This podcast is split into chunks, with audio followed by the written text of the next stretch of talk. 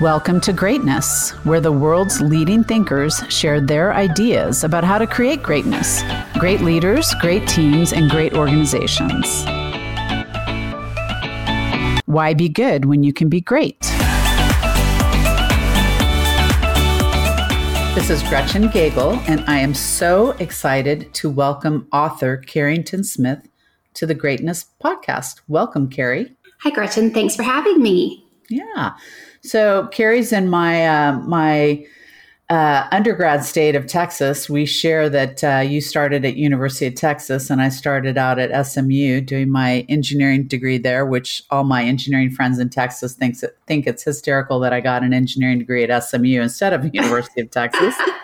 Um, so it's always good to talk to somebody in Texas and. Carrie, before we jump into your fabulous book and your life's work, I love asking people how did you get to where you are? What what in your life journey inspired you to write this book? Wow. Um, writing the book, you know, for years I would write short stories, kind of wanting to share some of my life experiences, but I never really knew like why they would matter or who would care. And it wasn't until COVID hit that I just had this clarity where I felt compelled to write this book. And so people would ask ask me about some of the things I share in the book, like how could you do that? Did you hesitate? And I said no, because I had this absolute clarity that this was something I needed to do, and not for me, but as a gift to humanity, to other people who I felt were struggling because of COVID, and I felt that my story might help them in some way. And so that's why I wrote the book. And the the real story that I guess why I wanted to to write it is because my life story is really one of resilience. Mm. And I think that you know when COVID hit, we all saw people respond differently to how that happened. I like to refer to it as a universal trauma. Mm-hmm. And up here in the States, we had lots of people's recycle bins full of liquor bottles and wine bottles. They were just sort of um, uh, numbing themselves to what they were experiencing.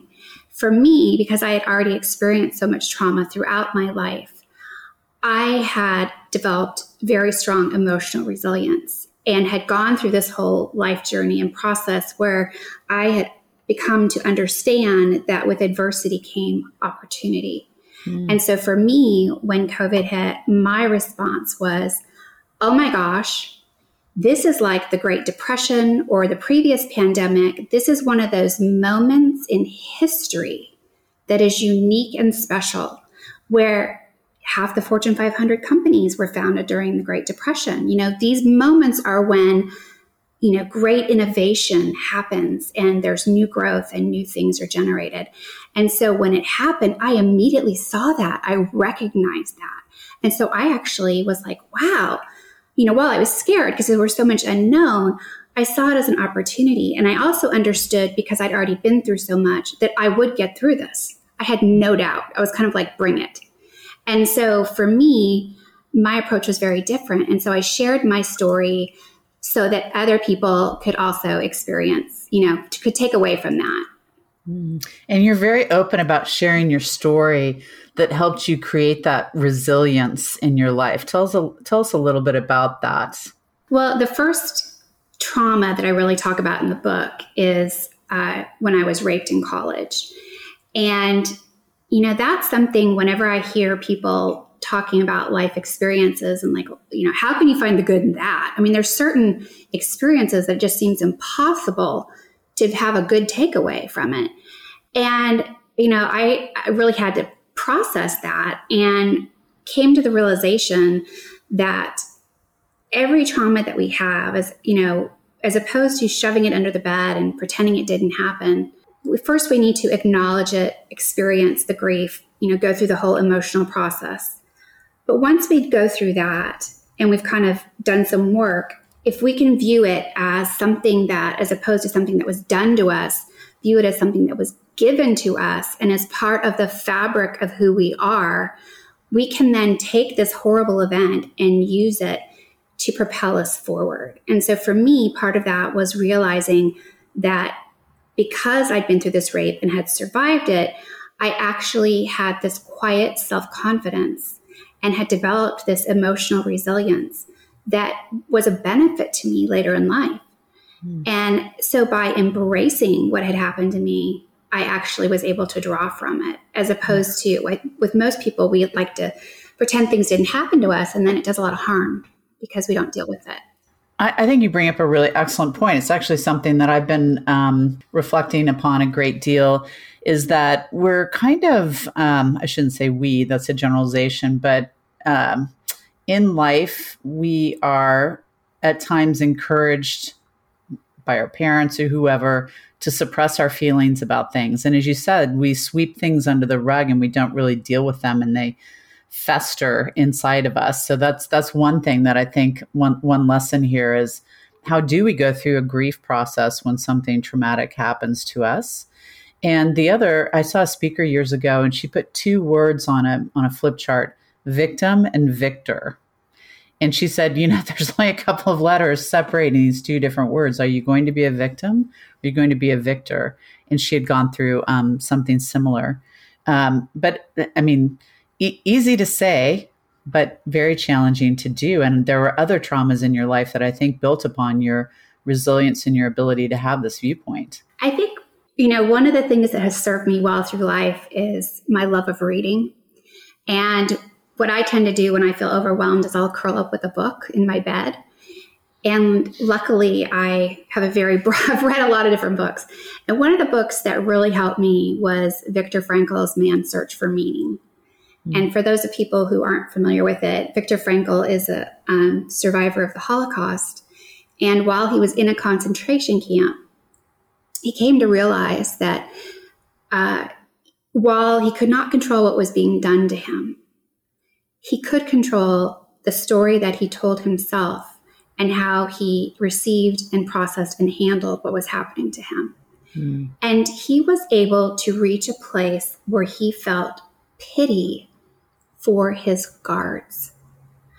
And I like to say there is power in pity. If we can get to pity, suddenly we're removed from being a victim to feeling powerful again.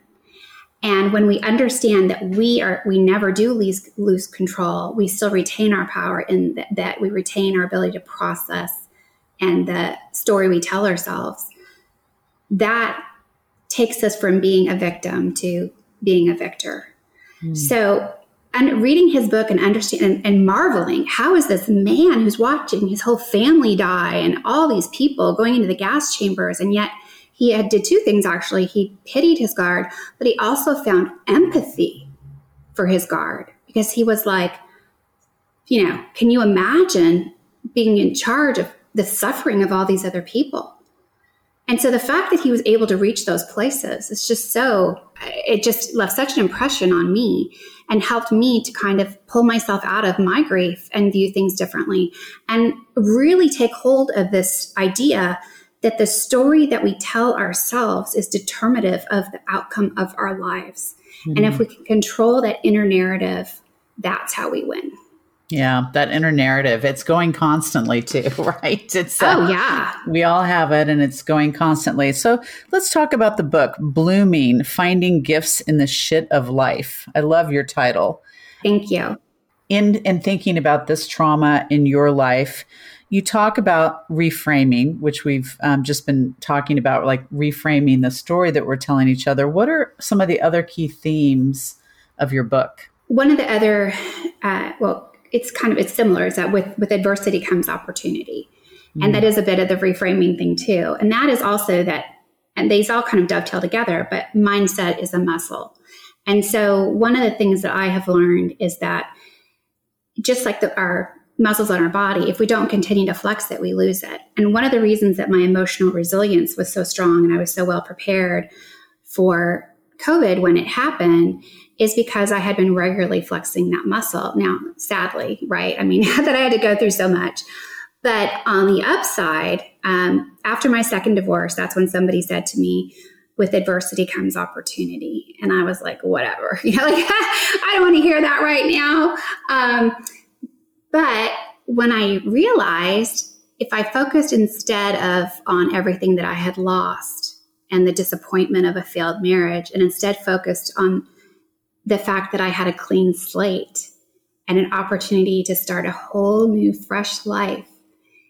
Oh my gosh, that's exciting. Mm-hmm. And so I went from being depressed and sad to being excited about this whole new opportunity in front of me. And I realized that every time something bad happens, trust me, I'm not the toxic positivity person. You need to feel it, grieve it, experience it, all of that. But if you can have that glimmer of hope, knowing that there's something, something, some way positive that, that can come out of this, or there's some opportunity here, if you can train yourself so that even as it's happening to you, you immediately go there, you get there so much faster.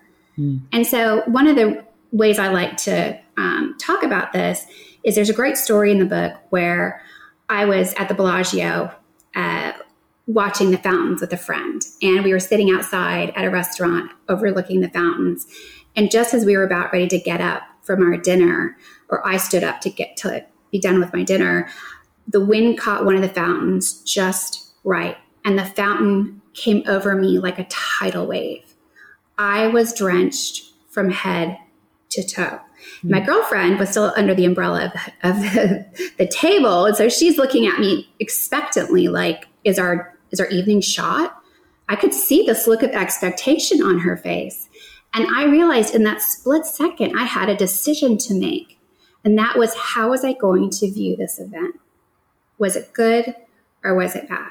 And so I asked the people around me, I said, Has this ever happened before? And they're like, No, this is the first time that's ever happened. Mm-hmm. I was like, Well, so what are the odds then, right? I mean, this is, I've been baptized by the holy water. We're going to win tonight. And so I immediately ran upstairs, changed very quickly. We had one of the best nights we've ever had in Vegas. But it was a split second determination on how I was going to view that event. And that happens to us all day long, every day, again and again. And so it's those micro decisions and us training our brain to quickly find the good that can actually change our complete outlook of our lives. Great. That's such a great story. And those micro decisions, and they do happen all day, every day. I've been working with an emotional intelligence coach for about eight years um, and am a huge proponent of that thinking.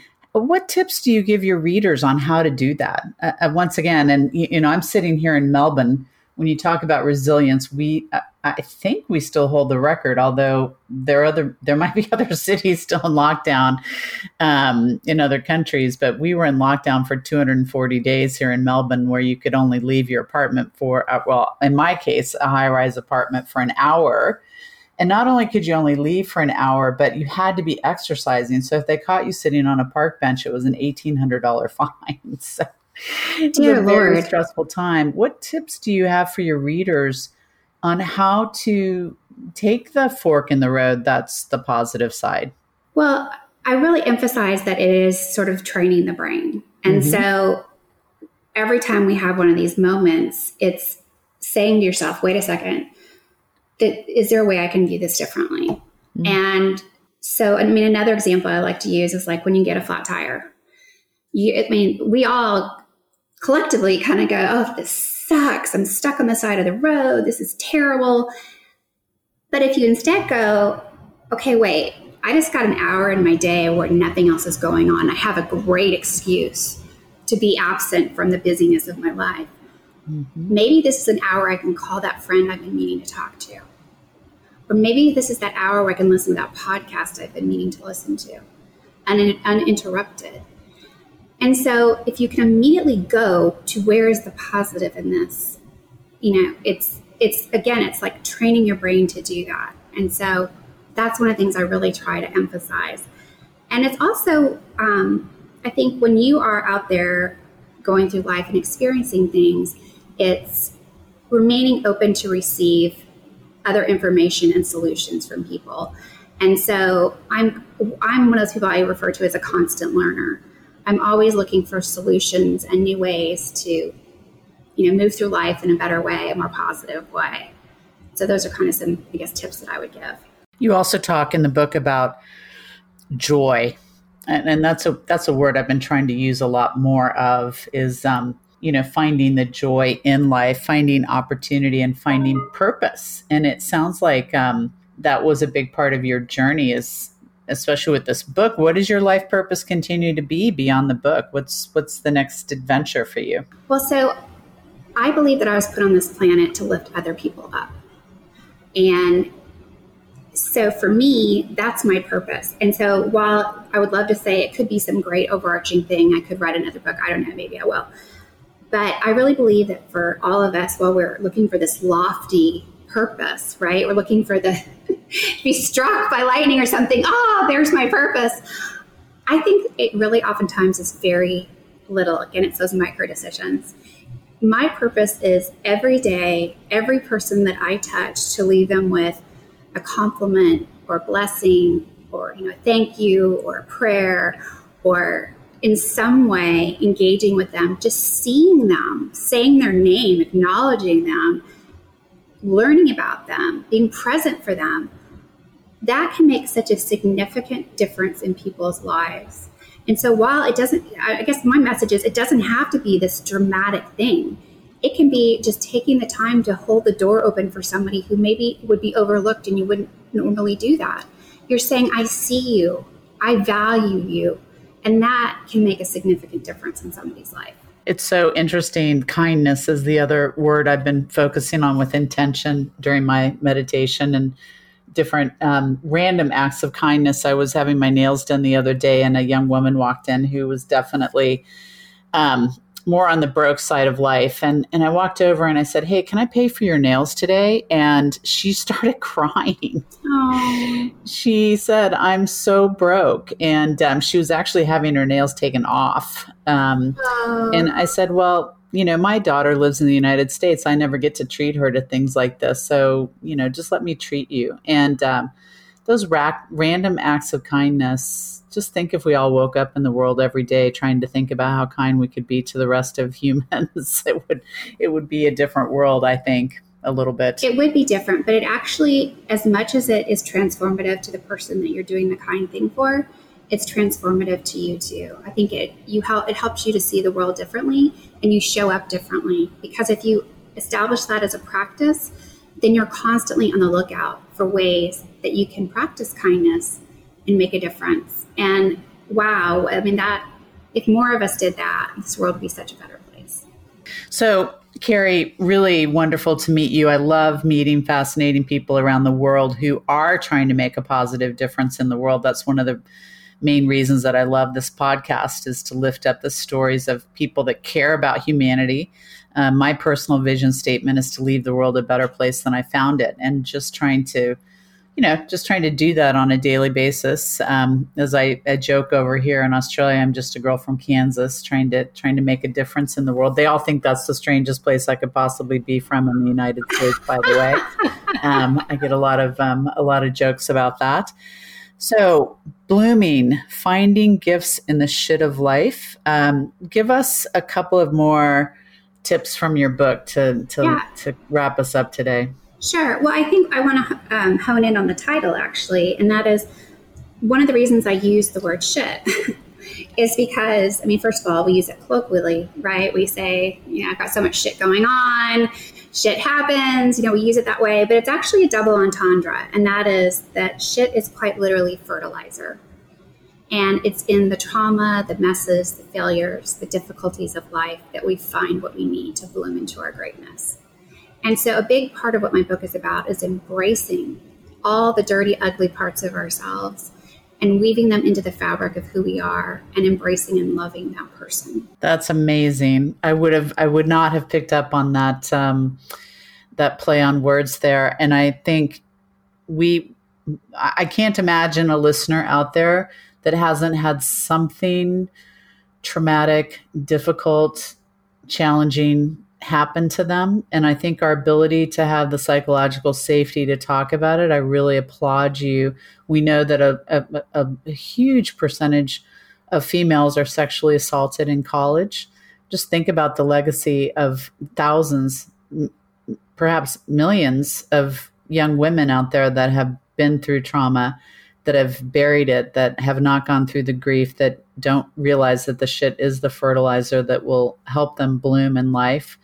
And um, to turn that thinking that mindset that voice in our minds to opportunity and what can i learn from this? And this whole victim versus victor that has really stuck with me because um, it's not to say that as you so aptly put carrie we have to go through the grief. We have to you know we have to understand that we're going to have bad feelings but at some point how do we come out of that and see have the mindset of opportunity instead of um, trauma thank you so much for joining the podcast today carrie um, once again your book blooming finding gifts in the shit of life I hope that our listeners will um, go out there and read it. And I have really appreciated the opportunity to meet you. Likewise, I've enjoyed this. Thank you. Interested in hearing more? Visit us at greatnessconsulting.com. Thank you.